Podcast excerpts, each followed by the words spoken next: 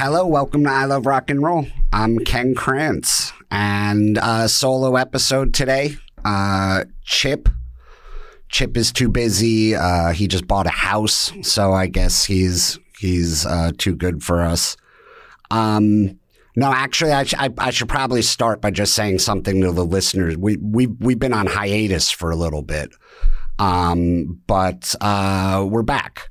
So um, I'm I'm excited. I was actually I was going to we were not going to start doing new episodes for another week or two, and then I got an opportunity to interview uh, the guest that I'm about to bring on, and I thought her story was so great, and she's got a brand new EP out. So um, I decided to come in a week early and and do this interview so I could I could hear your story myself.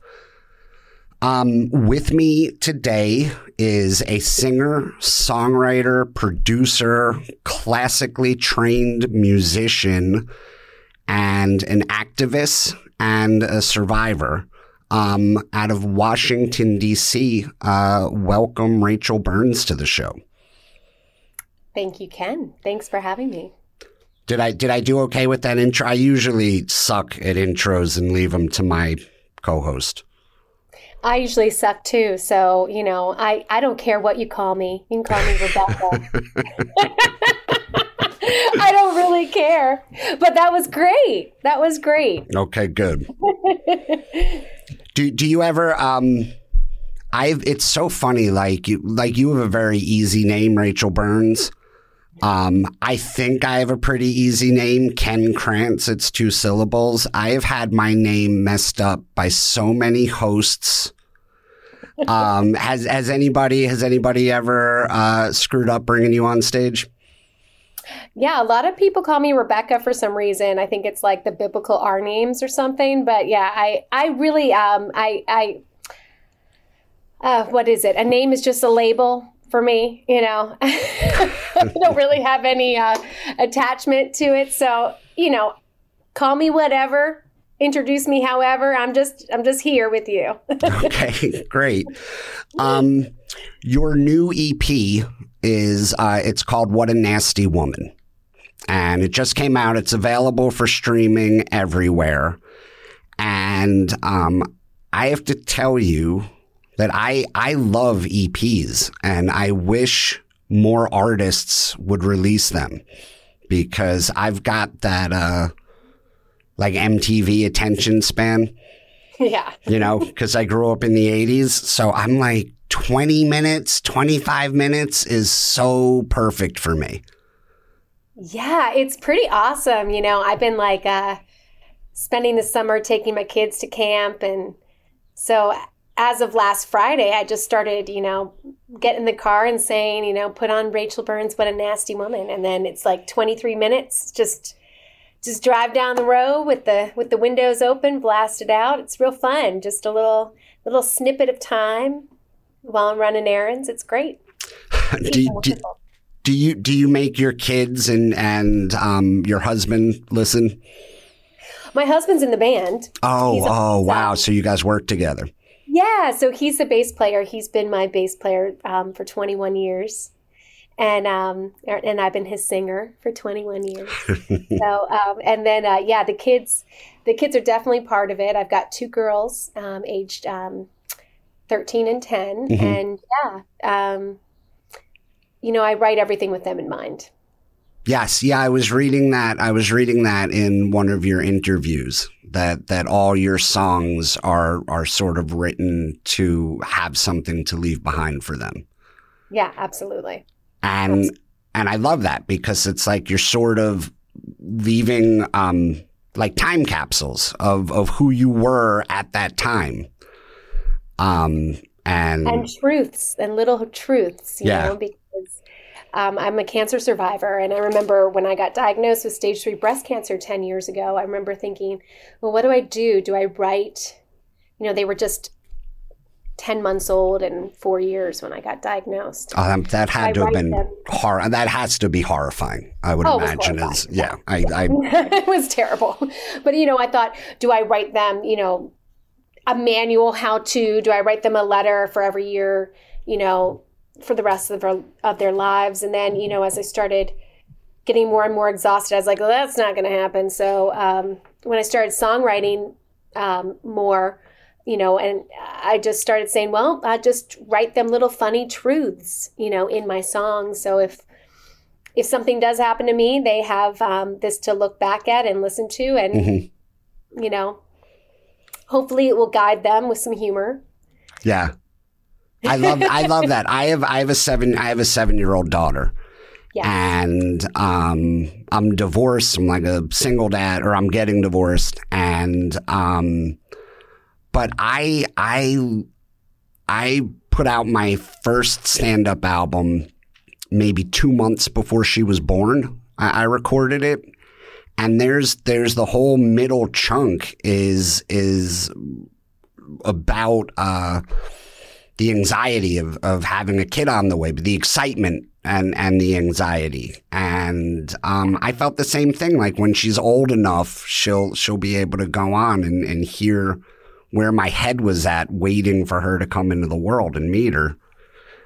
Yeah, yeah. I mean, that's it's so good to put things down as a parent. You know, it's just great. Yeah. Um, she, uh, do, do your kids, are, are your kids, like, do they get excited for what you do when, when you, when you have a new song or are they like, you know, you're my mom and nothing's cool? Nothing you do will ever be cool. Oh no, we're we are really close, and they love everything I do, and um, they're both vivacious and smart and creative types, and I'm really open with my kids and everyone else in my life. I'm I'm pretty much an open book, so. Um, they hear me writing music and they hear me singing all day and and they are now singing and they're part of theater and so you know, we just support each other really well. I think that was one of the blessings of cancer. There really aren't very many blessings of cancer, but um, sure. blessing of cancer is that, you know, we really appreciate each other. You know, we don't take each other for granted and we really have a good time together. Oh, that's great. That's yeah. great. My my daughter, I think secretly, like she'll go on YouTube and search out some of my stuff.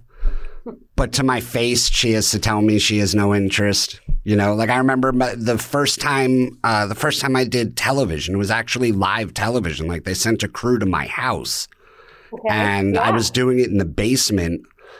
And um, it was past my daughter's bedtime. I we'd we'd rec- I recorded it, you know, on the DVR. And the next morning, I, I remember waking up and was like, "Lila, do you wanna do you wanna watch Daddy on TV?" She was like, "No, that sounds boring." Yeah. that sounds right. You know, I mean, that's the same kind of thing with my kids. Like we're supportive of each other, but I never make a big deal out of anything. You know, right. like I didn't even I didn't even really tell them that you know the album came out, except for that I was playing it on the radio. Um, but you know, it just you know, it, it's it's just it's just fun to do, and once you face something like an important um, moment in your life, like having a kid or facing some kind of disease, you just sort of realize like, hey, life is short. You know, we gotta we gotta do the things that we want to do and put them out there before you know it's too late, and or just enjoy life as it comes. And the time is now to to do those things. You know, no time like the present. So that's sort of why I put it out. You know, is just to to you know to put it out there and not have things kind of sit on a hard drive forever. Right. Yeah. Yeah. And I, I was wondering. So when when I first clicked on and I saw what a nasty woman, of course, my first thought was, I wonder if it's some kind of Trump reference, if it's going to be political. And then before I even uh, listened to any song, I was just looking at the titles, and then I saw Tiny Hands, and I was like, well, that's that. This has to be uh, um, some sort of uh, political statement. And then and then I listened to the song and I was like, yeah, yeah, that's uh double entendres throughout that whole song. I mean, that song is it's not really I mean, it, it is about Trump. It was inspired by him, but you know, it's a it's a concept out there. And I'm not trying to shame anybody, by the way. I'm just making a social a statement about society is just like, you know, I mean, I'm all for body positivity, so I'm not trying mm-hmm. to shame anybody, but like it is a concept out there, you know, that men feel shame for for that and um and sometimes their personalities, you know, reflect that. So in his case, I just decided to just go for it. That's okay. I, I like I wouldn't I wouldn't apologize for that either. Like it's it is okay to shame people sometimes. like, well, I figured, you know, I'm not really a shamer, but shame the shamer. You know, right. that was kind of my concept of that. Was like he was the biggest shamer on the planet, so I wanted to sort of give him a little taste of his own medicine. Do you know what? Do you know my favorite thing right now is that you can tell that uh, the Murdochs have turned on him because every time I read the New York Post, they mention his age 50 times an article. like they, they they don't go more than 3 sentences without letting you know that he's 77. Is old. um but tell me why why now for this EP? Like why why why not a year or two ago? Well, it was in process a year or 2 mm-hmm. ago and then the pandemic hit. Oh right, I'm like, why not? Oh right, because the global pandemic the that everybody. Hit, and it sort of like got everything sort of wonky with you know recording um, right in the middle of it. Just sort of, you know, was like, you know, right. so. Um, but yeah, I mean, I I picked up, picked up the pieces from it and found a way to do it, and um, it came out great. And you know, I spent some time cleaning up all the tracks because you know we were recording them in different houses and in different rooms at one point, and um, you know, I just pulled everything together and really cleaned it up. And then you know, I had some bumps in the road, mm-hmm. you know, different different um, avenues I thought would take off with it, and then um, and then I found the right people that just loved it, and um, I, it was like right at the point that I was going to give up, and um, and I, I did a hail mary pass and sent it out to a few people, and two people called me right back and said, "Yes, ma'am." So um, I just went with it and said, "Okay, well, this is the door opening, so I'm just going to walk through it and see where it takes me." And here I am, a year later, with um, two EPs out and um, it was just one big project. It was one big album, but I split it up into two EPs, mm-hmm. and um, and here we are. But it's still topical, you know. We're we're about to get into 2024. Uh, Trump's still here, you know, and um, and women are still repressed, and even more so than they were a couple years ago. Now with the reversal of Roe v. Wade, so um, you know, it it still is timely. Yeah, I, I would un, unfor, unfortunately, I'm I'm so not. Um, I feel like it's taken me the better part of the two or three years just to um, like catch my breath from the last election cycle. And now, like the idea of uh, doing it all over again is because I'm not. Um, I've I've never been a political person, and and right. the, the thing that I hated most about Trump was that um, he forced me to pay attention to all this shit. Mm-hmm, mm-hmm, you couldn't escape it. Like I liked, you know, when I when I tuned in to um, Biden's inaugural address, it, it was so boring. Like after 15 seconds, I was, this is the most boring shit. Why would I watch it? And I immediately turned it off. And then I was like, really, I was like, oh, that's right. Like that's how you're supposed to feel when the president's Not talking. on edge of every second of the day. that like everything is gonna blow up. Like yes. being in DC, yes. it was like we're gonna blow at any moment. You know, I was just living I, on the edge. I, w- I would wake up every single morning in in a almost panic, and the and my first move: grab your phone, check Twitter, and see what shit he started overnight. Hopefully, he's just like you know, yelling at one of the girls on the Brady Bunch or something that you didn't right. see coming. And but um I I forgot I I forgot how uh how boring it's supposed to be and and how happy I am when I don't have to pay attention. I know. I feel the same way. I just got completely tired of it, which is funny that this album is out, but um, I also think it's just very, you know, important to keep talking about it because I think that we all just have been like, la la la la la, we don't want to hear about anything because we just were, are exhausted. But you know, I think it's time for some humor. You know, we've had yeah. a little um, bit of a respite from the trauma of it all, and now we just can look back and and have some humor about it. And so, um, you know, and he was a wizard. You know, as I say in Tiny Hands. Um, sticky paws of misery, casting spells of wizardry.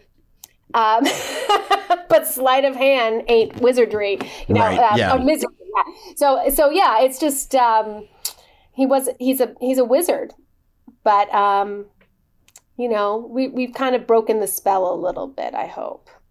I hope so. I mean, it does seem to um, you you uh, you you don't seem to. It's not every waking moment that it, with the with the coverage anymore. So uh, that's that's good. Um, Thank God. yeah, yeah. Uh, the I, and and the other thing though, it, it's like it it it just became so divisive. Like I'm not um I'm not a Democrat or a Republican. Like like just as a like as a comedian, just as somebody who observes. I'm I'm like kind of just right there in the middle. I I, I kind of hate both sides.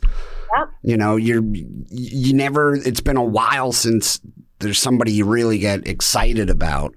But you mm-hmm. couldn't even say like, "Oh, I don't like this guy." I've never liked I've never liked this guy without it um, turning into you know a, a, political thing. You know, like I got a Fox News uncle who's always calling me like a liberal pussy and a snowflake, and it's like I you'd be amazed how many times I voted for your dudes throughout history. I just don't like this dude. Yeah, that's that's how I felt. I mean, I'm a little bit of the middle of the road too. I mean, I'm a little bit more left than I am right, but I mean, same. Um, yeah, I'm I'm the same, but there's parts but of me that like can go right. Hardcore, you know, I'm not hardcore on the other side either. It just was, you know, the breakdown of morality and you know, definitely this talking down to of women and you know mm-hmm. the casting aside of women during that era.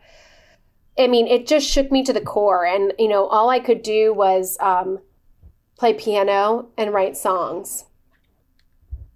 And because um, otherwise I'd be pacing, and uh, you know, and I was protesting for a while, and then I and then I decided, um, you know, I just didn't want to put myself out there anymore like that. But I, you know, then you know the songs started coming, and I just said, okay, this is great. And I, I, I laughed my way through writing most of these mm-hmm. songs. Mm-hmm. So it was um, laugh until it doesn't hurt anymore is always one of my mantras. So, um, you know, that, um, that it was therapy for me because it was the only way to get through, you know, seeing such division and, you know, I'm one of, I'm, I'm a hippie. So like, I, I love people coming together and stuff, but, um, you know, I hope people don't find this album divisive. I hope that they find this funny. And I think it, it, I think it was funny. It didn't strike me. I mean, listen, you know, like whatever side you're on, you, you got to admit there there's funny shit about the dude. Like he, he's.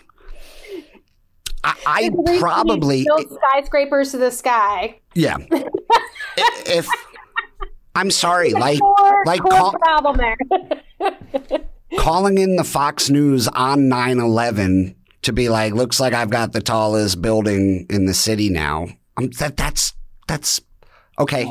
At the time, tactless, but 20 plus years on, I'm like, that's pretty fucking funny. I know he wasn't trying to be.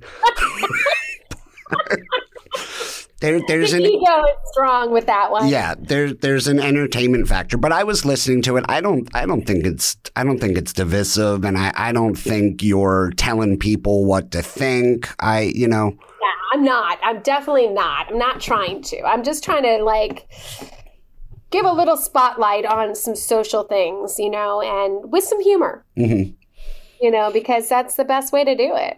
As you know, as you're a comedian, you know, you know that the best way to put a spotlight on something is to make a joke. Yes. You know?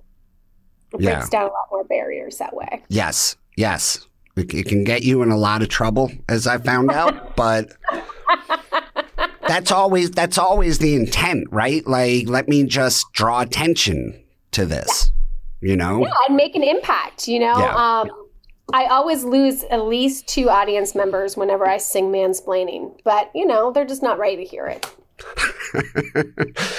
that's um yeah that's so funny. You, you wouldn't it be funny if you had guys coming up to you after the show telling you how you should have written that?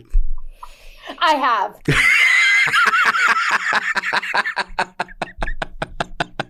and that's when I just diminished near and defer. the, and I the triple say, D's. Okay, yes, uh huh. That's um. That is that is so just funny. Break out and say mansplaining, mansplaining. I mean, it's it's you almost have to be impressed when when people have um that level of no self awareness. I, I always walk away a little like I'm I'm a little impressed with how how this person has made it this far. oh, you know, it's human behavior. Humans are so funny. You know, we're so imperfect, um, and we're just trying to figure it out. Yeah. so so are you are you out playing the songs live yet? Yeah, yeah, yeah. I have a great band wonderful band. Um, and the women on the album on the background vocals are actually my friends that I've been singing with since um, we were 13. Oh, that's um, so cool.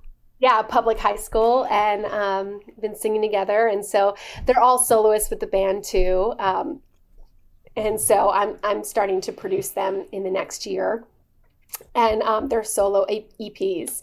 So I'm really excited for that. And so they're dear friends of mine, and the band is incredible. We're just we just get along so well. We laugh, and it's just people from all backgrounds and mostly DC natives, mm-hmm. which there are very few of us there because we're a really transitory town. So um, just just a lot of fun. Genuine people in the band. Just we just have a blast together there's that to that to me is always um like that's the best part about being a performer. It's it's I mean you're I I I've always like I would if I had a lick of musical talent, I would have gone in that direction. But um it's so cool working with your friends when when when you've got people who who have the same goal or the same vision and and shared sensibilities. And, and then you get to you get to spend all weekend spend all weekend working with them or in your case you go into the studio with them and spend hours. And then it just that's when it never it never feels like work. It, it never oh. feels like work then yeah, no, and it's great and such a supportive environment for all of us. And, you know, it took a long time to get there to find the right people, but we did. And it's it's really great. I mean, it's just it's therapy for everybody. We we say, you know, after we pra- when we practice together, we have a great time. When we're performing, we have an amazing time.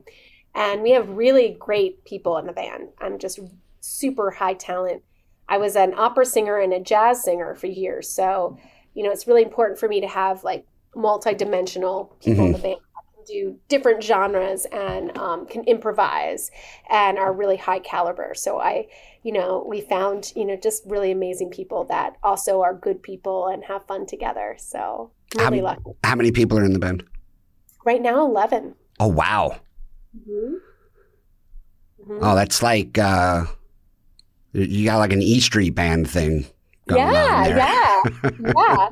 We have some. Some of our people have you know worked in the go-go world in DC. That's go-go music. So mm-hmm. some of them are from the Chuck Brown band, and so we have some really amazing people in our band, and um, just really lucky to have them we all just have a great time together. So I'm very, very blessed with that. I mean, we went went through some rocky roads with some folks, and then we we ended up on the you know, with just the dream band now. So that's, we're really happy. That's great. And it's great to be in a position where you could pick who you're working with. Oh yeah. Yeah. Like I that used to I used to um I used to fight with my ex about that because she never saw comedy like, oh, this isn't a job. Like you're just out there having fun, you know, and she'll see pictures on Facebook or I'm hungover the next day. It's like, okay, I'm I'm sorry if I have a job I could get drunk at. Like, don't I'm sorry you didn't choose that, but that's what I chose for myself. Um, but she never understood like the flip side. Like it wasn't always fun. A lot of times you had to work with people that you can't stand. You know, there there's a lot of um there's a lot of creeps in in the stand up world. There's there's a lot of people that that make you very uncomfortable. Even even as even as a dude, I would be like, I'm not comfortable with this conversation. Why are you why are you opening up to me like? I don't even know you. Um and and at least at the level I'm at, like I don't always get to choose who I'm working with. You know, sometimes it's just like here's who you're on the show with, take it or leave it. And uh, those nights could suck and be slogs, and it's like I'm not. It's not all fun and games. Yeah, yeah, I hear you. I, I hear you. I, I went through many iterations of bands until I found the people that I really, really loved making music with. And um, I think creatives in in general sometimes, you know, you know, are, we're so eccentric that you know sometimes and egos sometimes get involved. You know, mm-hmm. so for me, you know, with this the band that I'm in now, it was really important to find people that you know really didn't bring a, a lot of ego. You know, you gotta have a little ego, but you know, the ego that takes over the room and starts directing traffic. It was like, you know, this is a really more of a communal, collaborative experience. You know, and yeah. so you know, and, and so it's been really great to find those people that really want to have that goal in mind. Yeah. Yeah, that's that's very cool. Yeah. Um you do a cover of All Shook Up on yes. the EP, which I, by the way, it's like, I think it's great. It's like sultry, it's jazzy. Um, but I felt like every song on the album, other than that, is, um, is an original, right? Like you wrote, you wrote the rest of the EP, and I mm-hmm. felt like they all, uh, as funny as they were, um, had some kind of message. Mm-hmm. Um, so what? What made you include all shook up? And is there a message in there that i wasn't picking up on it? Yeah it was interesting. So i had like this you know i had 13 songs mm-hmm. and um or 12 songs and I, I was like what am i going to do you know with these songs? And um so three songs i recorded um in 2018 um cover songs before I had really written a lot. Um, I had written only really one song at that point, and um, Sundown the Macho Man. And so I hadn't, um, you know, but I was facing um, a, another cancer scare, and I went to, you know, four doctors, and they said, oh, well, you have a 50 50 chance of this being ovarian cancer. I'm like, oh, Jesus. So I just hit the studio and recorded three three covers as soon as I could and, you know, that really healed me in a lot of ways. Mm-hmm. But the interesting thing about that was, you know, all shook up.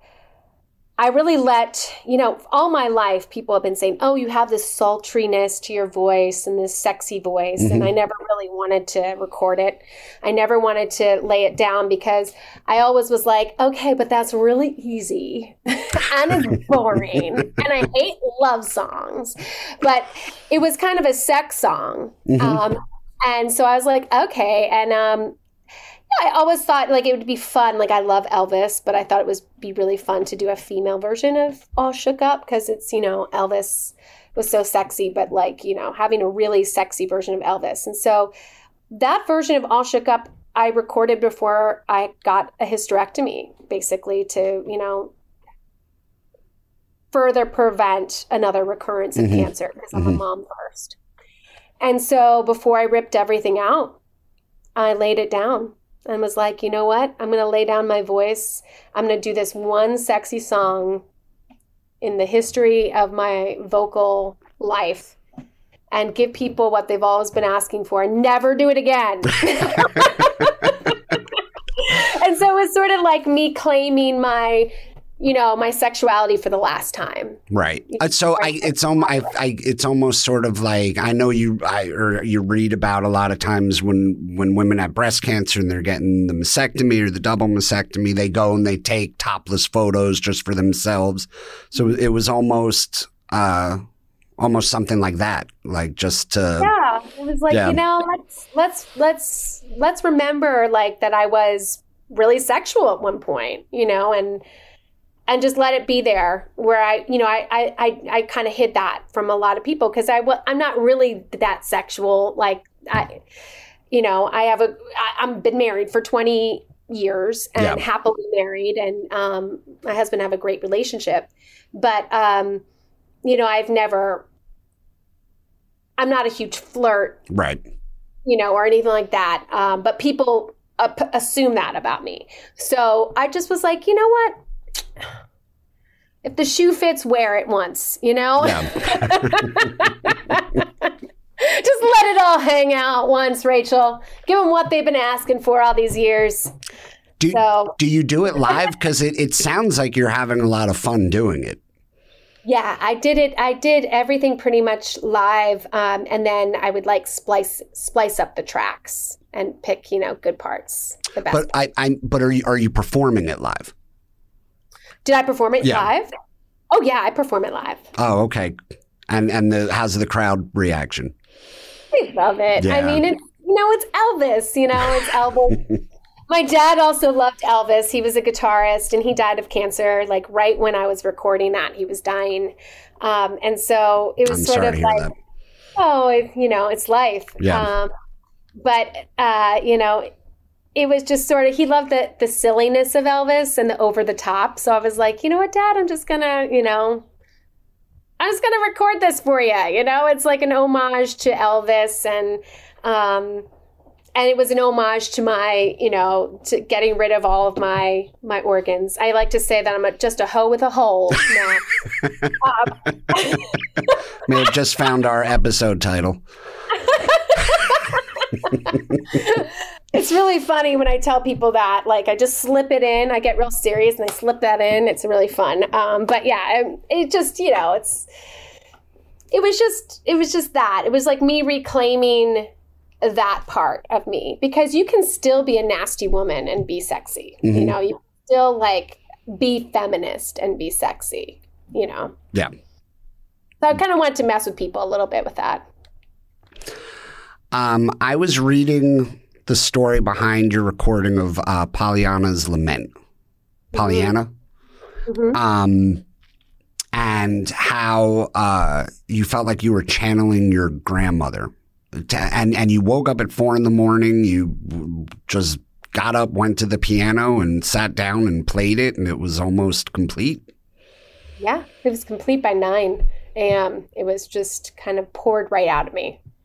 And, um, you know, my grandmother was really an amazing person. She was very proper and, um, and very self sufficient. She was a strong woman. And, um, you know, she married a guy that, you know, was sort of there and sort of not and wasn't as supportive as he should be.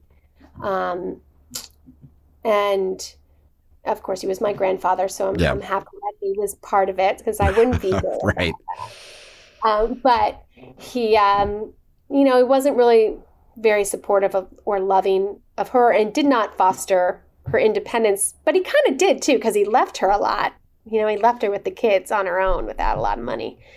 And then he would come back and be grumpy again. And so she never, she never cracked um, her smile. Like she just, she lost her her parents at a very young age and decided that she would never complain again in her life. And um, she had some really difficult um, relationships in her life. Um, and she just never cracked a smile. You know, she always had the smile. She always painted the smile on her face. She looked like a million bucks, you Mhm. know, even though her husband only gave her $5 a week allowance her entire life. You know, a lot But- of the money she had was hers. Um, so very repressed, you know, but she she just made the best out of it, made lemonade out of lemons. And um I just thought about Pollyanna, you know, because a lot of people have called me Pollyanna through my life, like um, just looking at the bright side of things and um, maybe innocently or naively. And um, I just thought about how Pollyanna was her and Pollyanna's me. But you know what? What you know? There's a great um, opera aria, Dido's Lament, and it's you know the the last lament before she dies. She sings this beautiful aria. It's a Handel aria, and um, I thought, God, this is really a lament. When I wrote it, I said, this is a lament. This is like this is Dido's lament, but it's like she's channeling through me, you know, her regrets, her resentments. Mm-hmm. And it's a warning for my kids, you know, if they if they ever end up with the reason rather than the lifetime guy, you know, or girl, whoever they're going to be with, um, you know, they'll they'll know how to get out of it. They'll know that they ha- that's a, at least an option, right? Um, and you know, so like healing my grandmother's story, but also healing the generations ahead of me story. But it, it sounds like um, your grandma had some cool shit going on back then. Like she was in theater, she she was a writer, like she was doing a lot of things that women weren't really supposed to do back then. Yeah, yeah, she was she was a writer for Parents Magazine, and she drove around and traveled around and wrote um, about different schools, you know, and reviews. And she was, you know, considered a spinster at some point because she wasn't married until she was almost thirty back then in the 30s, right. you know. Yeah. Yeah. yeah. Um, so, you know, she she kind of ended up with the first guy that said, "Hey, hey, good looking," you know, and um so but she she did a lot in between that and then she you know and he left her a few times throughout their life um, with the kids and she still made do she was still able to do it you know she was able to scrape together that five bucks a week and um, get jobs and get housing for the kids in different parts of the country and and just make do with what she had and just always had a smile on her face, you know. And all along she could have left him yeah. and had a whole life because she was able to. But um she just wanted to keep keep going with it, you know, to hold hold it all together. Yeah. And back then nobody ever got divorced really. Right. Right. So, you know, I think that that's it's important to tell that story. You know, it's important to tell my kids that story. That, yeah, you know, I think that's so cool for your kids to have that. Yeah. And it's important to tell the story too. I mean, some of it's me, you know, it's not about my husband and I, but it's it's about other relationships in my life, certainly. bless you. That oh, I've learned to you. just sort of, you know, uh, able to get, you know, able to understand that like if things are toxic, you know, there's a you can you can walk away, you know, and it took me a long time to get. Um. Yeah, that's so that's so cool for your kids because now in just one like four minute song they can they can go back a few generations. Yeah, in, in yeah, your like your bloodline. That's that's yeah. so cool. Yeah, absolutely. And they can also, you know, I always tell them there's people people in your life, whether it's romantically or friendship or you know even family, sometimes can be, you know, they're they're you're they're in your life for a reason, season, or a lifetime. So if you see it that way, you know, you can kind of practice the Buddhist philosophy of unattachment, you know, detachment. It's Like, okay, this person was here for this or this person was here for this. And um, there's only you know a few people in your life that you're going to have for the lifetime. Right. To see that and to see see that in you know and and to understand that in um, friendships and relationships you know in general is is really important because it took me 40 years to understand that. Right. I was trying to cling on to everybody i could Uh, and then I was like, wait, wait, wait. It, but it, sometimes people aren't supposed to be in your life forever, and it's okay. And but it, it's and blessings, you know. It's Even if it was terrible, it was a blessing. Yeah, but it, it's tough to accept that sometimes, right? Like it's it takes you it takes you a while. Like when I um not to get too heavy, but like when I decided I I wanted out of my marriage, um uh I, I lost, you know, I lost friends through it that that right. were that were my friends that, that came into the marriage and, and they they were my friends right. and um it uh it it and it's upsetting when it's somebody you've known 20, 30 years. But um I know. yeah, but it it happens and, and you got to deal with it and and move on. And part of it is accepting like, oh, it's not everybody's forever. And and and you also don't know what's going to happen tomorrow. They can the Yeah. people can just come and go. Yeah, exactly, and exactly, and then, then and then just you, you're becoming more of an observer of life when you see it that way, rather than you know, a, it then life happening to you. You know, you, you can observe it and say, okay, you know, this is okay. It's okay. You know, it was a season. Maybe another season will come around. You know, the Right. earth does turn. Um, maybe maybe things will come back again, or maybe they won't. But you know you know, it was a blessing while I was here and what was good and you know, and I learned a lot. Yeah. That's know, that's a good that's a good way of looking at it. Yeah. Yeah. And then you're like, "Thank you for giving me that crap and making my life crappy for a while because I learned a lot." and that's really why we're here to just figure out things, new things and learn new lessons and then, you know, maybe we come back. You know, who knows? Who knows what happens when we go, but might as well make the best of it when we got the time. Yeah, exactly. Um, you mentioned your your dad played guitar. Uh, Yeah. tell tell me about what kind of what kind of musician. I mean, I know start off- guitar, but Yeah, he started off like loving Billy Hol- Billy Buddy Holly Mm-hmm. and you know um, all those greats in the '60s, and so he became like a um, he was first a rockabilly guitarist in DC, and he was pretty well known at, at that time. And then he and then he started um, doing jazz more, and then um, and then he became kind of a hippie, and he like had this moment where he was like classical's the only way. so he became a classical guitarist.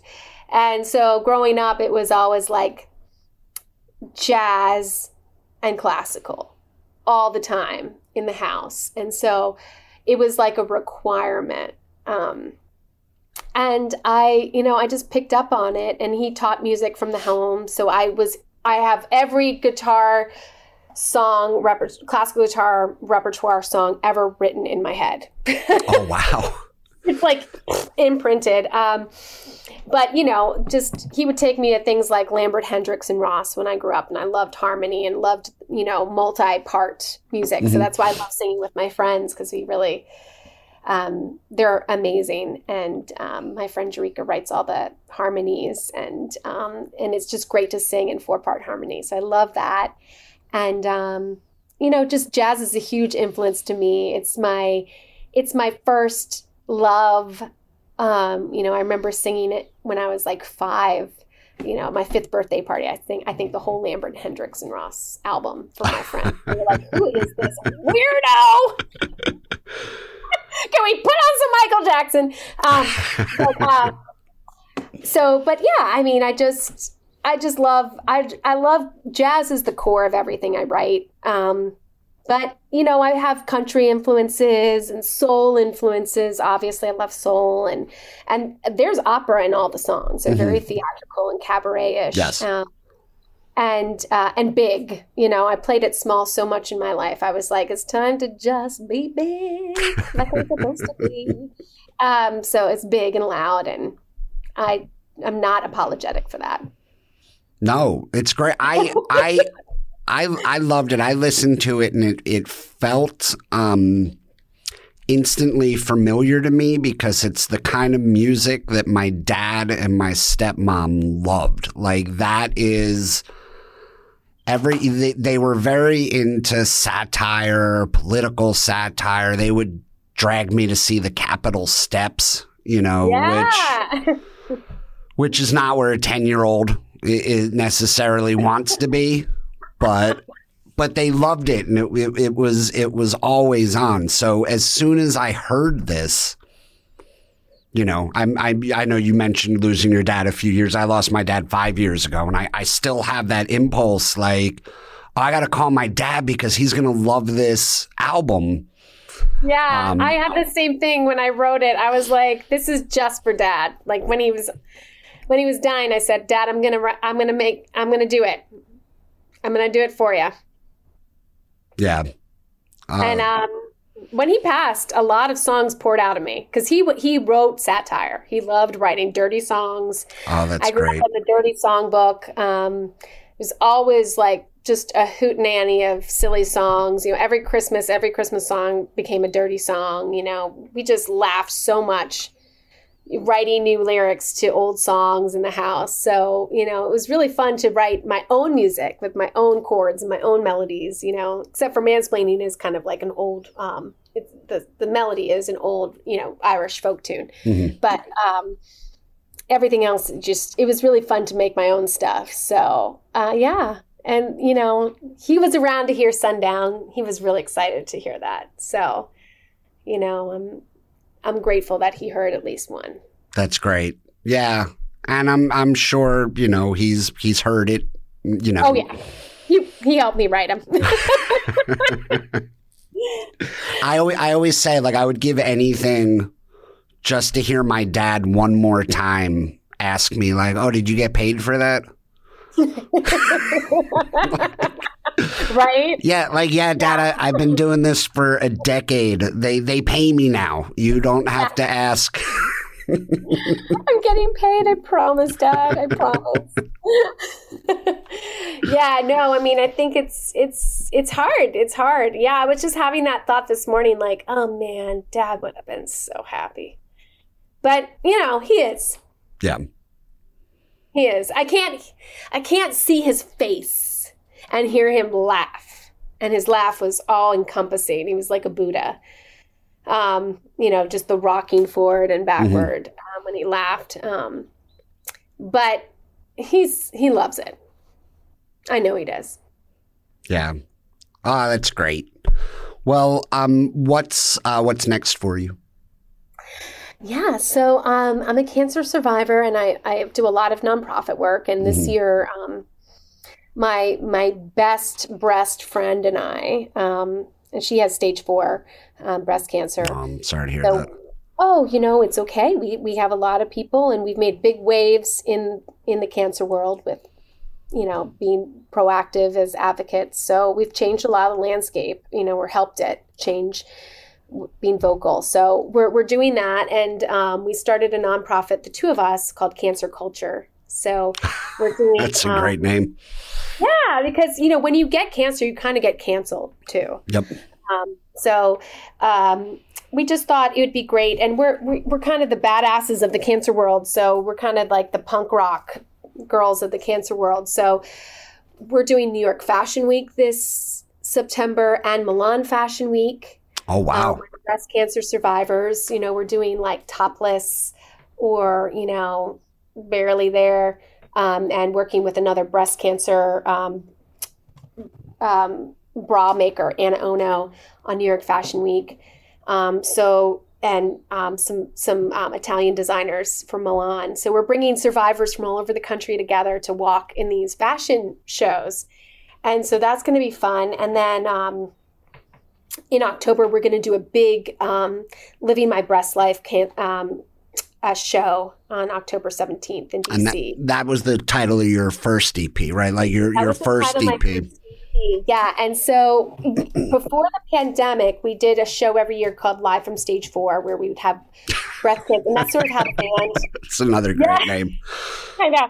That's how the band kind of was created would do these like you know really fun shows. And we'd have breast cancer survivors from all over the country um, descend upon dc to kind of protest um, and ask for funding for metastatic breast cancer research. So we said well we'll just have a big concert the night before. And um, so all these women would you know pick a song that they want to sing. It would be like a make-a-wish for you know adults with metastatic or you know or early stage mm-hmm. cancer. And get on stage with a live band in front of all your breast cancer friends and sing. So it was really fun and it made a huge impact in so many people's lives. Um, and so we're going to recreate that as cancer culture this year in DC. And um, so we're about to launch that um, and ask for survivors to sing. So I'm really excited about that. and um, and we're ready between the um, living my breast life and um, the What a Nasty Woman shows that we've been putting on this year in DC.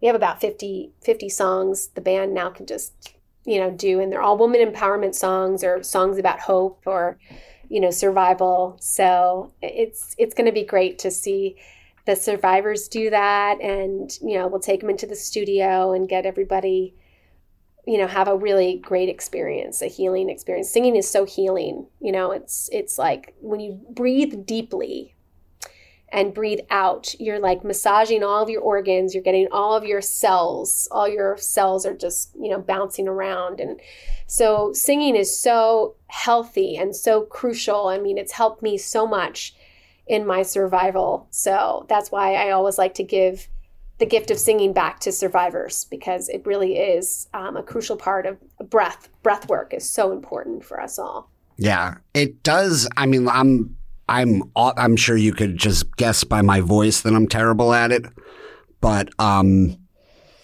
uh, it makes me feel so good. Like when I'm in the car and I'm like, I almost black out. I'm singing so loud to some of this, sh- and I know it sounds terrible, but it it feels it feels so good it doesn't have to sound great. That's the you know that's the thing I tell people. It, it just is healthy for you to sing. You know, it doesn't have to sound great. It doesn't, and that, like I tell the survivors, it doesn't. I don't care if you sound good or not. You know, it's just a matter of, of, of letting go and being on stage. And the funny thing about working with survivors and you know professional musicians on the same stage is that professional musicians are sometimes more have more stage fright mm-hmm. than somebody facing the end of their life or a crucial diagnosis that's you know life changing because i think once you face death you're sort of like well pff, i'm alive now so let's make the best of it and you yep. kind of lose your fear on a lot of things you just the fear just psh, it's like well carpe diem you know yeah. so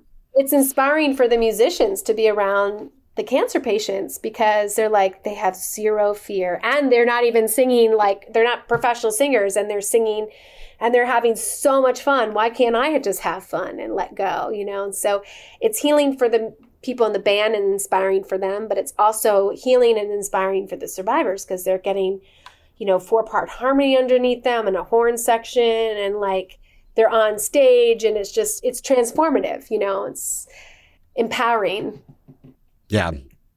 Uh, um, that that sounds uh, that sounds amazing.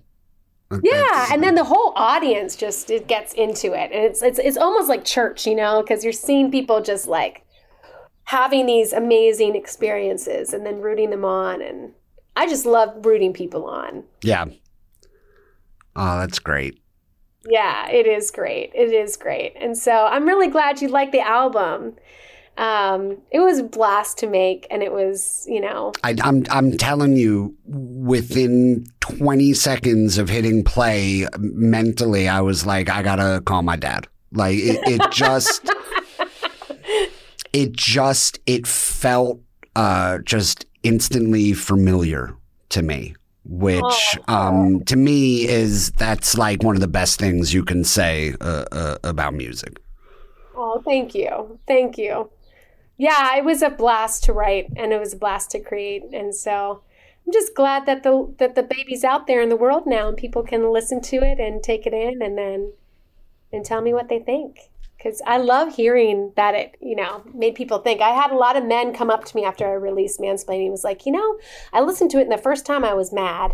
And then the second time I was like, wait, I do do that. Yeah. You know? and then they're like, I'm, and I'm, I'm not doing that anymore at work. And I'm like, good, good. Mans- mansplaining is such an unusual concept to me because it's like, okay, it, and I recognize I for sure have done that, you know, like I, but there's also times where it's like, okay, but like at what point is it okay to give somebody information they didn't actually know, you know, like, yeah. I think it's when, um, you know, it's asked for and when it's important. Yeah.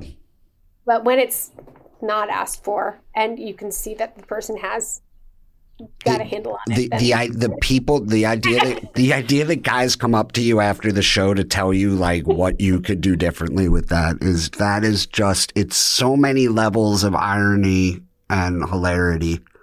There's so many levels of irony in I won't say a lot, but in creating bringing that song to creation with the people that I brought that into creation with that was that had mansplaining as a part of it. It was like, wow. You know, like oh. but I don't I don't need to get into that. But you know, it was sort of like, whew, really? you, you- know what else cracks me up all the time is I'll hear I'll hear dudes say like oh I didn't um they'll they'll use being a girl dad as in like oh you know I I have a daughter so I don't do this anymore. Or it, it's always it's like wait like you had to wait to have a daughter to realize that you just should be a like a good person well, you know, good on them. At least they're changing at some point, right? You Yeah, know? but I'm not like you didn't have a mom. Like you never came in contact with another woman in your life that, that had some kind of positive impact. That you were like, hey, maybe I shouldn't be an asshole. Yeah, well, I think it's just so ingrained in society. I don't really blame any particular man for that stuff. It's just sort of like how society is. Yeah, And so that was sort of like, you know, the the the backstory of that song was just sort of like, yeah, I mean, that song came to me. I was at a at a meeting of all moms. It was Moms Demand Action. It was right after the Parkland shooting, and we were sitting in this big church, and there's like 250 women. And my friend was moderating the entire thing, and this guy kept standing up and getting his, you know, interrupting people and getting his opinion heard. And the women around me were like, "Ugh." The first time he stood up, we're like, "Oh, God. oh God." And I think I just said it out loud. I said, "There he goes, mansplaining again." And the, like a third of the audience, you know, everyone's upset about you know the sta- status of the world. Everyone's coming in there upset and angry, and they all burst out laughing, like almost to tears. And so I was just driving home, and I was like, "Mansplaining, mansplaining, now isn't that fun?" And I just wrote the whole thing. By the time I was home, I was like, had the pen and paper. I'm like, "Oh my god, that's so funny!" Oh. oh. oh my god, I love that. I love that there's some dude in the world that, that now has inspired a song, uh, uh, like about what a chode he was. and he's walking around. He has no idea that this song's out idea. there. No. oh, that's great. Uh, well, Rachel, I had so much fun. Uh, I'm I'm glad that um I'm really happy I I came in and did this. I was I was uh, I was gonna shelf the show for another couple weeks and and then I was reading up on you and I I said yeah this is definitely somebody that I would like to speak with. So thank you so much for coming on and tell the listeners uh, where they can find you if you, if you have any socials you want to give out. Yeah, yeah. Thank you so much, Ken, for having me. This was a blast. Great. Um, yeah, so my you can find me anywhere on Rachel Burns Music. So Spotify, Facebook, Instagram, TikTok, YouTube. Um, the YouTube channel is doing really well too. So, and we have another video coming up next week for Triple D's. Oh, So that's coming out, and that's one of my favorite videos. So that should be coming out soon. Okay, good. I'll I'll look for it. And um, this was great. Thank you. Thank you so much for coming on. And listen, go go listen to Rachel's EP. It's 25 minutes. it's it's even even if you don't love it, it it only took 25 minutes. Uh, You know what I mean? It's not like she didn't put out a triple album. She's not like the Clash doing Sandinista with 84 songs and over six hours. It's 25 minutes. Give it a listen. It's not a big deal, guys. You know, just take a moment. But I think I I think you're gonna love it. And uh, Rachel, thank you so much for coming on. Thank you, And Thank you um, for having me. yes, it, was my pleasure. We'll see. Yes. You, we'll see you in a couple weeks, everybody.